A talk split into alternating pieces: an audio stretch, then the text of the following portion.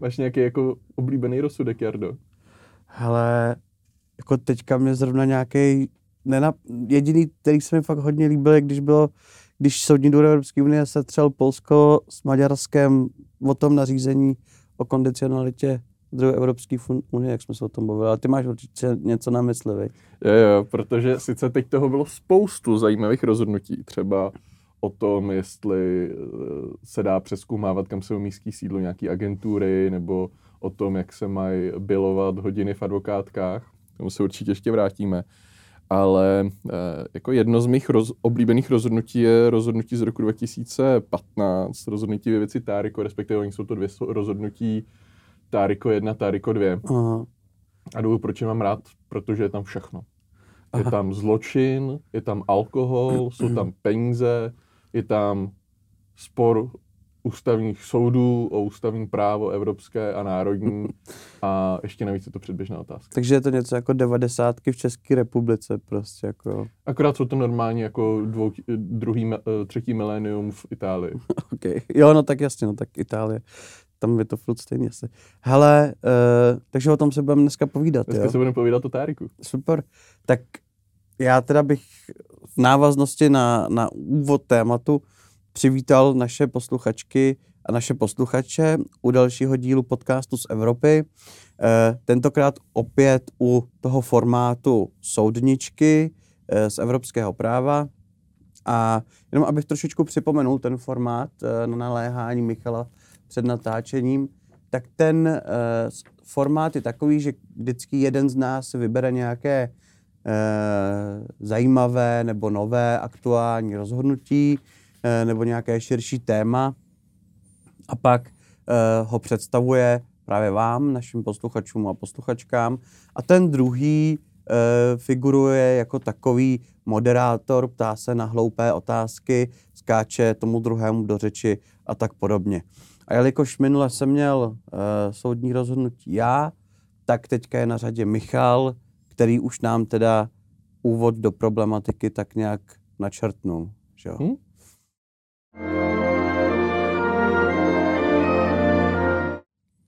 Tak, bylo, nebylo, eh, kde si v daleké Itálii eh, probíhalo trestní stíhání s panem Tárikem a ještě s některými dalšími. Konkrétně teda tam šlo o to, že... Takže se jmenuje ten chlap? Ta? Táriko. Táriko? Mhm. Jmenuje se, jmenuje se konkrétně Ivo Táriko. Ivo Táriko? To mm-hmm. moc italsky. To. Jo, jo, on, on uh, zároveň jako jeden z hlavních účastníků toho řízení je taky Goranku An- uh, Anakiev, takže uh, Aha, globalizace všude. okay. každopádně, každopádně pan Táriko byl součástí zločinecké organizace, konkrétně se specializovali na daňové podvody. Hmm jsou tam dva, nebo dva skutkové okolnost, dvě skutkové okolnosti, které uh, on a jeho komplicové dělali. Konkrétně šlo o to, že vytvořili vlastně shell companies, to znamená nějaké jako fiktivní firmy, uh, které, říká se konkrétně teda v tom, tom řízení, se to nazývá kolotočový podvod, mm, jo, jo, jo. kdy vlastně mezi sebou Eh, si vzájemně vystavovali různé eh, dokumenty, faktury, eh, čímž vlastně docházelo ke krácení DPH. Jo, to je docela takový klasický daňový podvod, no. jako takový daňový u nich v tomto, to zdanění v kruhu, prostě jak říkáš, no, vystavování prázdných faktur mezi těma bílejma koněma navzájem a pro daňový odpis. No. no. A jedna věc byla teda, že si vystavovali faktury, které vlastně neexistovaly, nikdy nebyly proplacený, hmm. které potom uplatňovali v daňovém řízení a druhá část příběhu byla ta, že vlastně nakupovali uh, konkrétně šampaňské bez DPH, bez toho DPH ho potom přeprodávali. Aha. Uh, to vedlo potom, ten soud uh, v Kuneju konkrétně položil čtyři předběžné otázky, z toho tři vlastně se týkaly zejména toho šampaňského, protože se ptali, jestli to náhodou není kartel, mm. jestli to není porušení soutěžně právních pravidel Evropské unie, mm. jestli to není zvýhodnění soutěžitelů na trhu. Mm. Nicméně uh, soudní dvůr se v podstatě zaobíral pouze tou jednou otázkou a to byla uh, otázka efektivity vlastně fungování trestní justice. Eh, to ustanovení, které tady je základem... Proč, promiň, proč se hmm. zabýval teda efektivitou trestní justice? Protože eh, článek 325 smlouvy o fungování Evropské unie stanoví, že Unie i členské státy bojují proti podvodům a jiným protiprávním jednáním, Mhm. které ohrožují finanční zájmy Unie eh, s tím, že přijímají eh, opatření, která poskytují těm finančním zájmům účinnou ochranu, to znamená efektivní Jasně. o- ochranu. A proto, aby vlastně realizovali ten článek 325 tak, a chránili finanční zájmy Unie, tak přijímají opatření, která eh, jsou s- obdobná těm, které přijímají k zamezení podvodům ohrožující zájmy jejich. Mhm, jasně. No a v tomhletom řízení konkrétně teda šlo o to, že eh, italské právo, trestní právo vlastně stanovilo uh, s, sankci za, za to spiknutí vlastně pro toho, kdo organizoval mm-hmm. to Mhm. spiknutí nebo Mhm. tu organ, organizovaný zločin, uh, sedm let v případě uh, těch ostatních účastníků na šest let Mhm. a uh, zároveň stejně tak, tenhle ten nejvyšší trest odpovídal i době promlčecí. Mhm. To znamená, že promlčení toho trestného činu, organizace, eh, koordinace vlastně celé té skupiny bylo teda po sedmi letech promlčeno. Mhm. A v případě, že se tam docházelo k nějakému stavění té lhuty, tak to stavění mohlo prodloužit tu maximální lhutu maximálně o jednu čtvrtinu té původní lhuty. To znamená o čtvrtinu z těch sedmi let, to znamená na nějakých osm a tři čtvrtě roku, dejme O- tomu OK, OK. od spáchání toho trestného činu.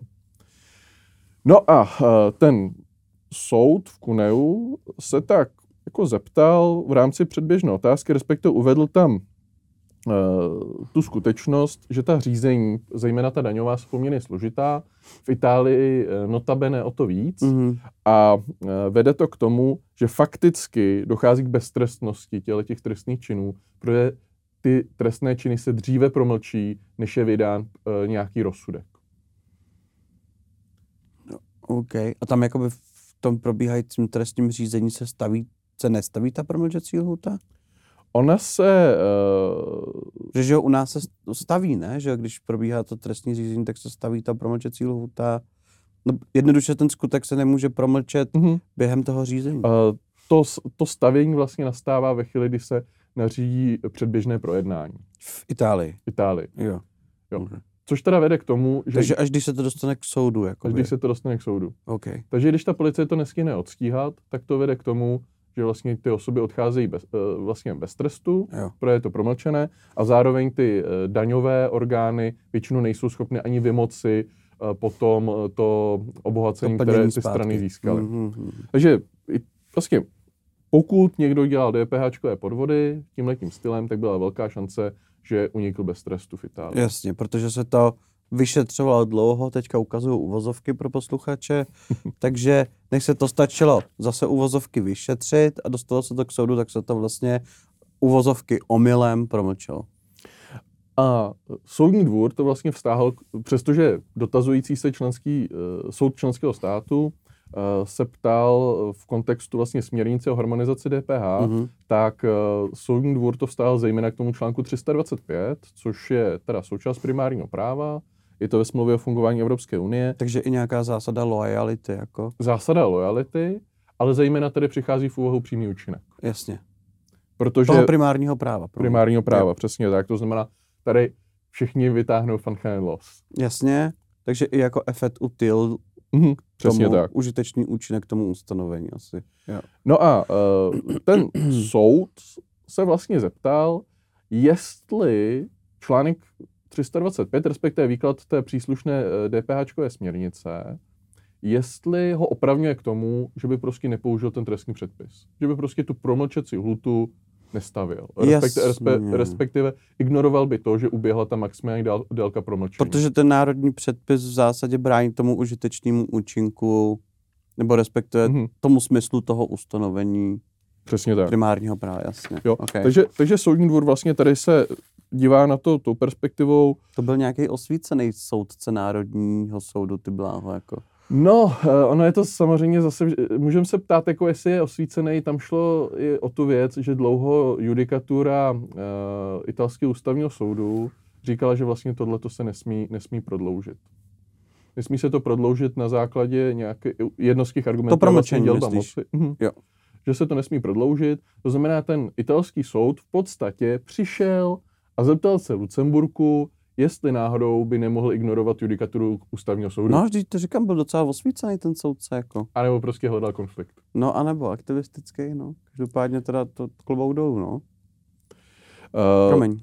Soudní dvůr v tomhletom případě tedy konstatoval, že členské státy na základě článku 325 tedy mají povinnost zajistit, aby jakékoliv úniky eh, byly efektivně stíhány, aby ty podvody byly trestány daňové- účinnými a daňové odrozujícími úniky, jo. tresty a zároveň, a to je ta druhá část, ten druhý odstavec článku 325, aby eh, přijímali v rámci boje proti podvodům stej, eh, tomu přikládali stejnou závažnost jako těm eh, útokům proti jejich finančním zájmům. Mhm. Protože tady ještě jako je důležitý si říct, zase se vrátíme, jo, je to Ackenberg, Friendson a další rozhodnutí, že DPH je jedním z přímých příjmů eh, rozpočtu Evropské unie. Ano. To znamená, co se na tom DPH nevybere, tak to potom Evropské unie vlastně nepřijde do rozpočtu, takže vlastně je to přímý útok proti finančním zájmu Evropské unie tím, že dochází ke krácení DPH. Uh, možná by bylo dobrý říct, Michale, proč je důležitý to DPH pro, pro příjmy Evropské unie? Uh, to státy neposílají přímo, že jo, jako? Nebo... Ne, Není to přímá daň, eh, není to, že by Evropská unie jako vypisovala DPH, No, ale je to, to harmonizo- je to harmonizovaná daň a na základě vlastně pravidel sestavování rozpočtu Evropské unie, tak vlastně podíl něco kolem 1% toho, co každý členský stát vybere na DPH, tak posílá do rozpočtu Evropské unie a patří to mezi příjmy eh, Evropské unie třeba vedle eh, cel, která vybere Evropská unie. Jasně. Tak ta, a právě proto to jsem to chtěl zmínit, protože na tom je vidět, proč je ten zájem Evropské unie na tom, aby ten členský stát vybral co největší objem toho DPH a nebyly ty daňové úniky, že? Respektive nemusí to být co největší objem, ale měl by vybrat to, aby tam nedocházelo k tomu Takhle, takhle, krácení. jasně, myslím, aby jako tam neubývaly prachy ilegálně. Mhm, přesně tak. A uh, soudní, uh, soudní dvůr v podstatě teda tady skonstatoval, že ve chvíli, kdy uh, členský stát uh, nestíhá eh, trestné činy, které, vedo, které vlastně jsou spáchány v souvislosti s krácením DPH, tak dochází k tomu, že nepo, nezajišťuje účinnou a dostatečně odstrašující, zajišťuje dostatečně účinná odstrašující opatření uh, pro prevenci krácení daní Mhm. mm-hmm. a tím pádem porušuje vlastně článek 325. Mhm. A to je vlastně ta první část, to je ta účinná, účinná ochrana finančních zájmů Evropské unie. A potom je tam ta druhá stránka věci, a to je ta srovnatelná. Protože soudní dvůr tady pokračuje a říká Srovnatelná. srovnatelná. Protože S čím? uh, na, uh, s těmi obdobnými uh, příjmy. Protože třeba dejme tomu, italské právní předpisy, které upravují trestní stíhání, krácení spotřebních daní, zejména teda konkrétně daně uh, z tabáku, Mhm. tak tam žádná uh, absolutní limit pro promlčení není. Jo, jasně, jasně, OK. To znamená, zatímco u DPH tam je to nějakým způsobem zastropované, Tak u Ta- jiných, jasně. tam, kde je to příjmem čistě státního rozpočtu a nejde to do Evropské unie, tak to, není, tak to zastropované není. A tím dochází vlastně k nerovné ochraně No jasně. finančních zájmů Unie a toho finančních zájmů členského členského státu. Jako naprosto zřejmý, jo, jo, chápu. A tak ten soud, soudní dvůr v podstatě se na to dívá a říká, dobře, tak máme tady článek 325, máme tady jinou daň, která nemá vlastně to absolutní zastropování Mhm. a tím pádem může ten soud, pokud to vyhodnotí, že je to nezbytné, použít přímou účinku článku 325 Neaplikovat a neaplikovat ten část trestního, uh, trestního, trestních předpisů, které Stanovující stanovují promlčení. vlastně ten limit, Hmm. nad, uh, nad který se dá nastavovat ta maximální délka toho promlčení. OK. No a uh, viděli jste tam nějaký problém? A když se tak blbě ptáš, tak tam asi nějaký bude, že jo? dává to logiku, jako tato argumentace asi dává logiku. No to mě dává smysl, no zatím v tom vidím jako Fanchenen Loss nebo Zimental. Jo. Uh, já jsem právě zmiňoval na začátku toho pana Anakijevova a pan Anakijevov totiž se účastnil toho řízení s tím, že říká, počkejte, mě už ten tre, mě už jako to promlčení uběhlo. No. A vy mi teď jako říkáte, že teď teda jako bude pro, pokračovat ten soud za trestný čin, který No, je tak nad promlčený tím, nad tím jsem ani nepřemýšlel, že by tam chtěl někdo aplikovat nějakou retroaktivitu v neprospěch pachatele. No tohle to jsou jako předběžné otázky, takže tady běží řízení. Já bych to bral tak, že by to, ten výklad Soudního dvora Evropské unie byl aplikovatelný jenom jakoby do budoucna. Přece by nemohl být aplikovatelný tady. Ne, nebo tohleto, tohleto se ptá soud, když má rozhodovat o vině a trestu. Chápu. Hmm. No dobře, tak jak to dopadlo, to mě zajímá. Teda. Uh, Když to, ani to mi přišlo tak jako jasný, že jsem nad tím ani neuvažoval. Eh, Na soudní dvůr se jako věnuje té otázce eh, ochrany lidských práv a eh, vlastně tedy říká, že samozřejmě jako je to, je důležité zohlednit ty základní práva dotčených osob. Mhm. Eh, Můžou jim být totiž uloženy nějaké sankce, kterým bych se jako jinak vyhnuli. A pokud by se vlastně uplatnilo to ustanovení, o kterém se tady bavíme, jestli má být nebo nemá Mhm. být aplikovatelné. Nicméně soudní dvůr tady odkazuje na rozhodnutí, na starší rozhodnutí Nisely, s tím, že odkazuje ještě dále na uh, článek 7 Evropské umluvy o ochraně lidských práv a říká, uh, přece změna procesních předpisů Mhm. může být i v neprospěch. Jasně. A lhůta je procesní předpis, to znamená, je možné, možné vlastně to změnit i v neprospěch, protože vlastně ten trestný čin se stál, byl trestný i v době, kdy byl spáchán, to znamená, kdokoliv vlastně ten podvod dělal, tak věděl, že se dopouští podvodu, Mhm. věděl, že mu bude uložen nějaký trest, ten trest se taky nemění, A nemohl se spolíhat jenom na tu promlčecí lhůtu. tak. Protože je to jako procesní stejně. No, v podstatě, v podstatě tohle je to, co ten soudní dvůr říká. Hmm. Tak to je zajímavý, člověče. no, já takhle jako, uh, já takhle zašuskím na mikrofon, protože odkládám první, první seznam, pap, uh, první jako papíry. A já jsem říkal, že tady je ještě rozhodnutí Tariko 2. Aha. OK. A uh, ono to pokračuje. Eh, Konkrétně teda tohleto rozhodnutí má takový jako velmi, velmi nehezký název MAS MB, Mhm. eh, protože ty strany jsou anonymizované. Eh, Nicméně tady se jedná o předběžnou otázku ústavního soudu Itálie. Počkej, a je to, t- není to ve věci Táriko teda, nebo je? Není to ve věci Táriko, Je. ale označuje, to rozhodnutí se rozhoduje jako Táriko 2. Označuje. Označuje. Jo. Protože v podstatě soudní dvůr je dotázán téměř na to samé, Mhm. eh, na co byl dotazován v tom roce 2014. Tentokrát ale ústavním a soudem. tentokrát ústavním soudem, protože na ústavní soud se obrátil eh, kasační soud italský a milánský soud, Mhm. který soudil v podstatě obdobné případy, Mhm. jako, bylo, rozhod- jako bylo, ve kterém byl postavený pana Tárika a dalších. A řešilo se, jestli teda mají nebo nemají aplikovat eh, to konkrétní ustanovení ohledně promlčení. A, a teď si můžeme udělat krásnou exkurzi jako do minulosti a historie evropské integrace, protože institut předběžné otázky se v evropském právu eh, objevuje a je vykopírován z italského práva. Aha. Proto, takže tady máme dvě předběžné ta- otázky Milánské a kasačního soudu k italskému ústavnímu soudu a italský ústavní soud pokládá předběžnou otázku. To je taková jako meta předběžná otázka. eh, tak, eh, pokládá předběžnou otázku eh, soudnímu dvoru. A je to poměrně zajímavé, protože je to třetí předběžná otázka a je tady dost velká podobnost i s tím, co třeba trošku jako říká Český ústavní soud. Protože italský soud dlouho říkal, my rozhodujeme na základě italské ústavy, my nejsme soudem ve smyslu článku 267, Mhm. my nemáme povinnost ani možnost pokládat předběžné otázky. Mhm.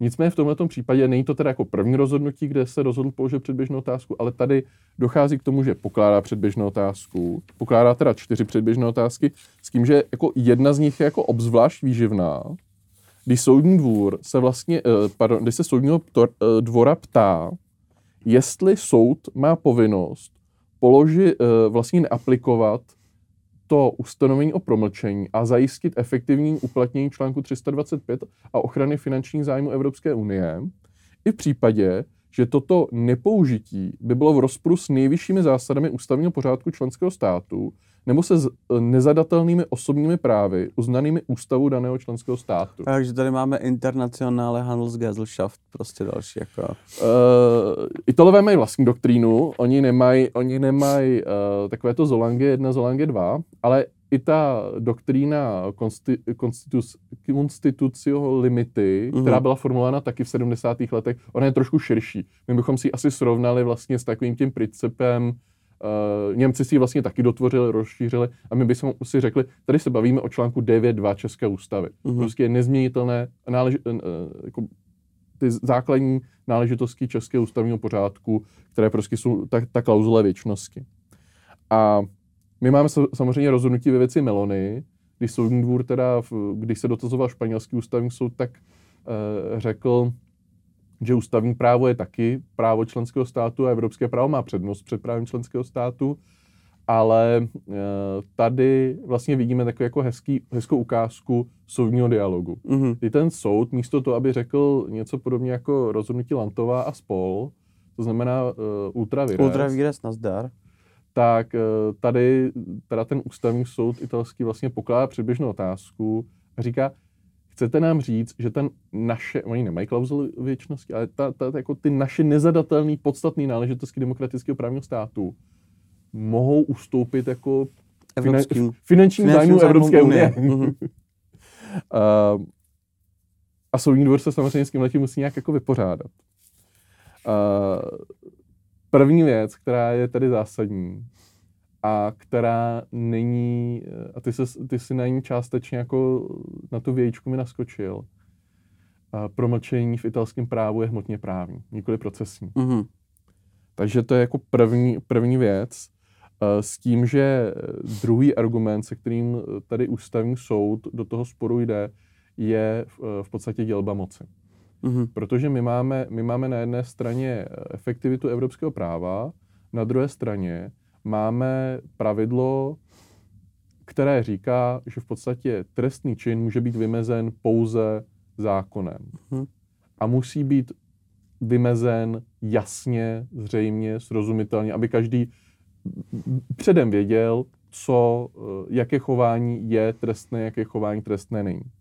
A tady vlastně eh, ten ústavní soud pokládá otázku, jestli ta ochrana, efektiv, ta efektivní ochrana finančních zájmů, eh, tak jestli pokud by byla považována za strukturální selhání, to mnoho z těch případů, tak jestli je dostatečně konkrétní na to, aby každý soud si vlastně měl posoudit, jestli v tomto případě se to má použít u tohle trestného činu, anebo nemá. Mm-hmm. A jestli tahle ta nejistota, respektive to posouzení ze strany jednotlivých soudů, dává dostatečnou jistotu, aby to byla ta uh, ta skripta jasně, uh, strikta. Jasně, chápu. Ta předvídatelnost trestního práva prostě. Tak. Další věc je, článek uh, 25 italské ústavy říká, že trestný čin může být vymezen pouze, a ta trestnost může být vymezena pouze uh, zákonem. Mm-hmm. To znamená, je to akt legislativy, nikoli rozhodnutí soudu. Jasně.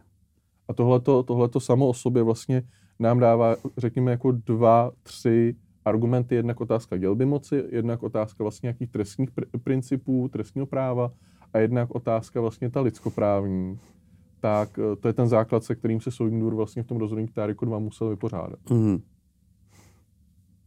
Jaká otázka? Ne, já jako přemýšlím, uh, přemýšlím, kam, kam to, jaký, jaký směr to nabere dál, tohleto rozhodnutí, protože mě zajímá ta, to ústavně právní hledisko, hlavně toho teda, jestli, eh, je, je, jestli má převládnout unijní právo nebo článek 9.2 ústavy, nebo jak to teda je, vyslovuje se k tomu SDEU nebo ne? Uh, soudní dvůr v podstatě a je zajímavé, to první rozhodnutí Táriko je velký senát a to druhé rozhodnutí Táriko 2 je taky velký senát. To znamená, mm-hmm. to jsou jako poměrně jako, uh, jako vysoká formace na rozhodnutí. Judikaturně závažné těleso. Tak. Eh, a soudní dvůr tady v podstatě jako přistupuje zcela otevřeně na ten judiciální dialog.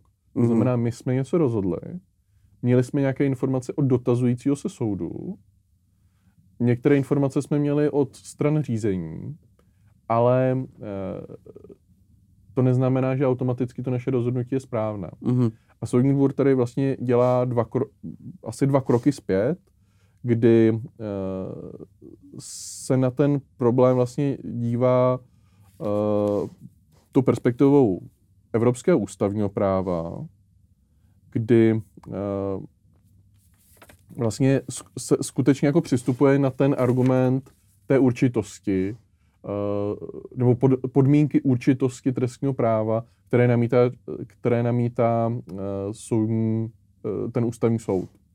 Konkrétně teda uh, vlastně říká, ano, evropské právo nestanoví, jestli promlčecí institut má být procesní nebo hmotně právní. Pokud je procesní, tak se bavíme třeba o článku 7 Evropského mluvy o lidských právech. Mhm. Pokud se bavíme o hmotně právním stavu, což je v rámci nějaké procesní autonomie členských států a vlastně té, té autonomie ve věci organizace trestní justice naprosto, naprosto legitimní. Eh, Členské státy mají také povinnost eh, vlastně zvolit nějaké sankce, ale jako, jaké sankce, jestli to bude správní, jestli to bude správní sankce, jestli to bude trestní sankce, to, to bude nějaká kombinace, Tak to je také na ní, na to je vlastně taky v autonomii jasně. členských států. A e, členské státy vlastně mají tu povinnost zajistit, aby e, ta pravidla promlčení zajišťovala dostatečný, dostatečný účinný postih tomu, vůči tomu krácení daní. Tohle je Chápu. povinnost členského státu. Jasně, ale jak to udělá je jedno. Se to říká, to je ta autonomie. Tak, jak? A druhá věc je i kdo. Protože my samozřejmě bereme Jasně. členské státy jako celek a tady vlastně soudní, eh, on se, sou, soudní dvůr k tomu trošku se toho dotkl eh, v tom rozhodnutí Táriko 2, kde říká, soud to může udělat, aniž by musel čekat na zásah legislativy. Nicméně eh, tady v tom rozhodnutí Táriko 2 vlastně soudní dvůr říká, je to ale především na tom zákonodárci. To, že ten soudce řekne, tenhle ten, zá, tenhle ten předpis se nebude aplikovat, Mhm. to je v podstatě až, až jako to druhé řešení. Krajní možnost. Správně by národní zákonodárce měl dát ten trestní předpis do takového stavu, aby skutečně zajišťoval to efektivní ochranu těch finančních zájmů Evropské jasně. unie. Tak. Takže když vlastně navážeme na to rozhodnutí Táriko 2, tak soud má povinnost zajistit efektivní, a soud jako orgán státu, to znamená stát má povinnost zajistit efektivní ochranu, srovnatelnou ochranu s, s těmi finančními zájmy členského státu, tak pro ty finan, evropské zájmy, pokud tam nestojí něco jiného. To, to vlastně on tam říkal už v tom rozhodnutí jedna Táriko, kde on to zmíní jako v jednom odstavci. Mhm. A tenhle ten jeden odstavec se vlastně v tom rozhodnutí Táriko 2, o tom je celý, celé to Táriko 2, o tom se to vlastně točí. A to je ten vlastně lidskoprávní rozměr a, ta, a ten zásad do těch práv. A skutečně uh, a soudní dvůr tady jako jde velmi dobře a velmi zajímavě a myslím si, že velmi správně a říká zásada zákonnosti trestních činů a trestů je součástí ústavní tradic společných členským státům. Mhm. Ergo kladívko je to součástí primárního práva Evropské unie. Mhm. A s tím, s tím jako korespondují i příslušná ustanovení uh, článku 49 uh, listiny základních práv Evropské unie. Jo, a zároveň se do toho ještě dostává článek 52 odstavec 3, který právě odkazuje na ty ústavní, ústavní tradice. A tím pádem... Listi, listiny. Listiny. Jo. jo, listiny. Takže tím pádem vlastně eh, soudní dvůr tady dělá jako krok dva zpět a říká dobře, ten soud má povinnost neaplikovat tu pro, eh, Národní to pro, soud. eh, Národní soud má povinnost neaplikovat, pokud by byly zajištěny ty lidskoprávní standardy, včetně té jasnosti a toho principu zákonnosti trestního práva. Chápu. A pokud to není schopen zaručit, tak v takovém případě to nemusí použít. V takovém případě teda to evropské právo, ten finanční zájem Evropské unie nebude tak efektivně chráněn, ale je to na tom národním zákonodárce, aby změnil ten národní předpis. To je takový šalamonský řešení. Jako. No, je, jako je to šalamonský řešení, na druhou stranu... Ne, protože že SDEU řekl, vy máte jako s ohledem na zásadu prostě loyalty, přímý účinek, efekt util, musíte neaplikovat ten předpis, který je v rozporu s primárním právem, ale nemusíte tu neaplikaci použít, nebo respektive ho můžete aplikovat, musíte, pokud by jeho neaplikací nebylo zajištěno tady těch základních zásad trestního práva. Což v tom Mhm. italském případě jakoby znamená, že, ho, ho, že to promlčení musí aplikovat, že jo? Mhm. A Ale stále to je neznamená, teda že, na, to, že to je, v- jasně, neznamená to, že to je v souladu, kdyby ale je na zákonodárce. kdyby přišla komise a řekla, hele, zahájíme řízení o porušení povinnosti. Což by mohla, to by bylo legitimní, že? Protože vlastně Tak eh, tady máme předběžnou otázku, kde říkáme, ano, porušujete, porušujete právo. dvě dokonce, jasně. Tak. Ale e, nemůže to, nemůžou to udělat teda ty soudy, protože by to byl, prostě by to nesplňovalo hned Zásah do několik- těch lidských práv principů. jako nadmíru, Jasně. Ale zároveň se vlastně eh, soudní dvůr, a to je podle mě tady strašně důležitý, vyhnul tomu konfliktu s tím ústavním soudem. S tím Grundgesetzem, že, nebo teda s tím článkem 9 odstavec 2, tam se k tomu nevyjadřuje, ne? Nebo vyjadřuje?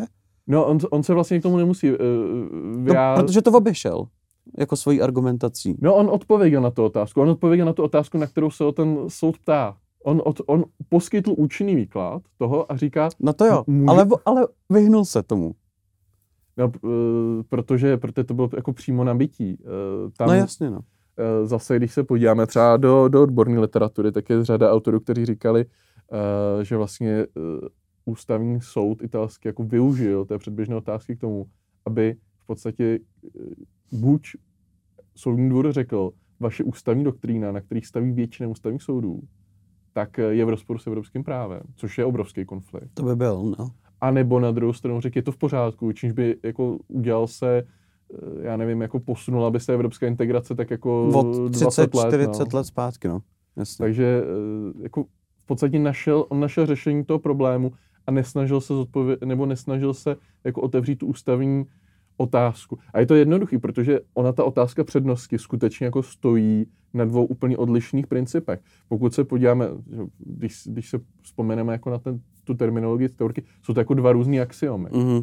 Jo? A ten axiom jedna je, existuje Evropská unie a ta má přednost, protože členské státy se k tomu zavázaly a pokud by se k tomu nezavázali, tak uh, by tu přednost neměla. Ale oni se k tomu jako zavázali, protože chtěli dosáhnout Ever Closer Union, tak jak je to vlastně napsáno ve smlouvě o EHS od začátku.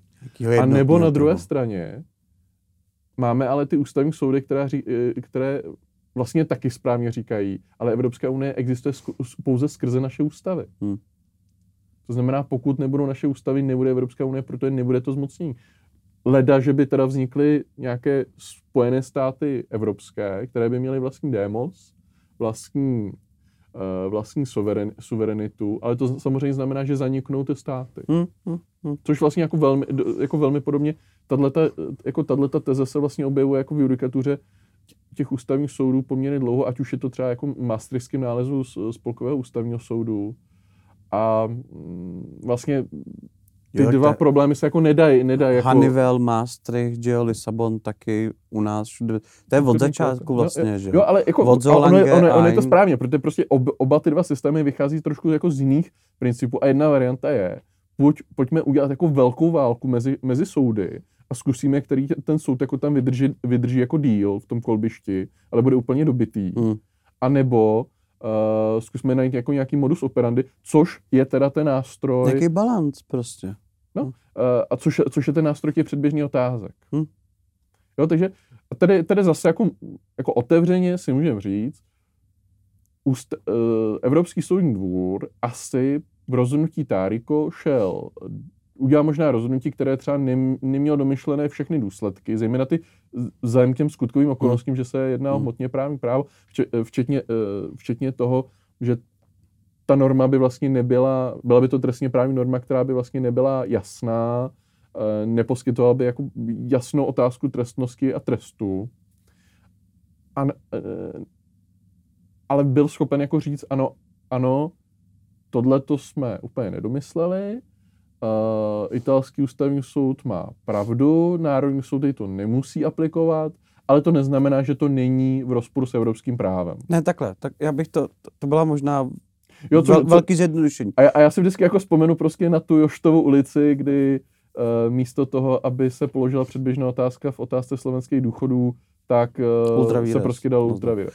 Že eh, te, ten SDEU řekl, on jako neřekl, nemusíte neaplikovat, on řekl, musíte neaplikovat, pokud lidský práva, tohleto, to ty podmínky, co si řekl, a pokud ale v té výjimce z té neaplikovatelnosti prostě to aplikujete, tak to neznamená, že to je souladný a legislativa s tím musí něco dělat. Hm. Takhle. Ale navíc, jako řekl, i když vlastně použijete, i když použijete vlastně to rozhodnutí Táriko 1, tak se dostanete do rozporu nejenom s, Evrop, eh, nejenom s eh, národním právem, s ústavním právem, a vy se dostanete do konfliktu i unie. s eh, ústavním právem Evropské unie, Hm, hm. protože je to součást uh, té, té, uh, jako, toho primárního práva. toho primárního práva, což je třeba velmi v rozporu s tím, co používají za argument právě ty národní ústavní soudy, který velmi často se zakryjí jako uh, národní identita, ústavní identita členských států, což vlastně si řeknu, takhle se vykulíkuju to hřiště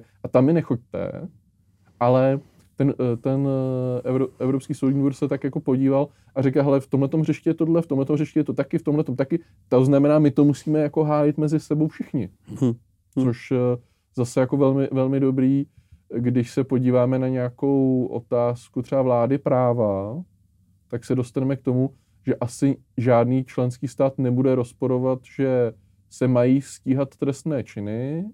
Asi žádný, tre, eh, asi, asi žádný členský stát nemůže říct, že ty činy má rozhodovat, tu trestnost má posuzovat někdo jiný než soud hmm. a asi někdo jiný než uh, nezávislý soud. Jasně. A v tu chvíli se dostáváme k tomu, že vlastně můžeme se schovat vlastně za, tu, za ty společné ústavní tradice i v těch věcech, kde by se za ně schovávaly ty národní, národní státy hmm. pravděpodobně. Hmm. Což je podle mě strašně důležité, jako, že to nejsou dva systémy, které stojí na jedné straně ta evropské právo, na druhé straně to ústavní právo, ale že se prolínají. Jsou prolínají. A uh, mně se vlastně jako líbí, že ten Evropský soud vlastně k tomu je taky relativně otevřený, že jako je, je mnohem jako otevřenější brát si z toho ústavního práva, než jsou asi ty ústavní soudy, že, si, že by si brali z toho evropského no, ale práva. taky už máme, že jo, rozsudky i u našeho ústavního soudu, který říká, že porušení práva Evropské unie, já nevím, nepoložení předběžné otázky tam, kde musíš a tak dále, jo, jo, je, je i zásahem jako, do zásahem, no, a je to porušením ústavních práv prostě uh, a tak dále, no, takže ale je hezký si to připomínat, že prostě nejsou to dva vedle sebe stojící systémy, ale že to prostě, že tady máme, ať chceme nebo ne, ten monismus s tím unijním právem mm-hmm. prostě. A samozřejmě máme tady jako stále neuzavřený jako otázku konfliktu mezi těmi dvěma systémy, ale je podle mě tohleto rozhodnutí velmi hezky ukazuje, že je lepší ten problém vyřešit uh, spíš tím dialogem. Jo, určitě. A ne říct hned ultravíres a... No. Tak. Je teda pravda, že ono to zase má v tom národním prostoru jako jiný dohry, protože zase italský ústavní soud Eh, trošku jako posílil tu doktrínu v tom směru, že ve chvíli, kdyby se na tohle měly ty, stá, ty soudy, jakoby řešily by podobné otázky, tak se mají nejdříve zeptat ústavního soudu, jo, který eventuálně otázkou. položí předběžnou jo. otázku soudnímu dvoru, zase, ale aby ho vlastně neobcházeli. Jasně, jasně. To znamená zase, jako je to trošku jako spevnění ty kontroly eh, nad těmi nižšími soudy, k čemuž vlastně ta předběžná otázka dlouhá léta fungovala, že vlastně ty nižší soudy jako obcházely ty vyšší soudy a snažili se jako přebít jejich judikaturu judikaturou soudního dvora, mm-hmm. což zase může to fungovat jako neformálně. Máme, máme tady judikaturu uh, francouzskou, která říká, nebo z Francie předběžné otázky, které říká, kde, kde se řeší podobné otázky, jako že třeba než se položí předběžná otázka, tak že se musí zeptat třeba ústavní rady nebo nejvyššího soudu ve Francii, a soudní dvůr teda v těch věcech jako konstatoval, že článek 267 jasně říká, že kterýkoliv soud Jasně, může položit předběžnou že to nesmí otázku. být podmíněno tady tím. Jako... Takže jakýkoliv předpis, který by tohle zamezoval, tak by byl v rozporu s evropským právem uh-huh. a zase článek 267 by asi vyvolal přímý účinek, takže každý ten soud by mohl položit předběžnou otázku. Zase mimochodem, teď si zase uděláme tu exkurzi, tvůj oblíbený rozhodnutí, eh, ta kondicionalita, tak mimo jiné právě v Polsku některé předběžné otázky eh, se řeší v souvislosti s tím, že soudce nižšího soudu položil předběžnou otázku ve snaze přebít uh, rozhodnutí vyšších soudů hmm. uh, a vlastně čel kárnému postihu, tak samozřejmě soudní dvůr teda v těch věcech jako rozhoduje kontinuálně, že prostě soudce nesmí být trestán za to, že jako využije svého Využije předběžnou práva. otázku, jasně. No. Využije to judiciálního dialogu. Tak, tím bychom vlastně mohli skončit, že dialog je nejdůležitější. Než konflikt. A je důležitější než konflikt mnohem, no to je taková jako obecná poučka. Tak, my vám děkujeme za pozornost, vážené posluchačky, vážení posluchači, a budeme se na vás těšit v dalším díle podcastu z Evropy. Mějte se hezky. Mějte se. Cink, cink, cink, dostali jste se na konec epizody a moc děkujeme za to, že jste nás poslouchali až do konce.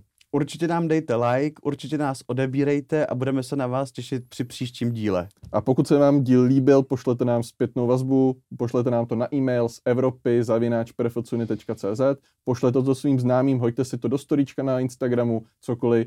Budeme za to moc rádi, jak se to dostane co k největšímu množství lidí, které by to mohlo zajímat. Děkujeme, mějte se hezky.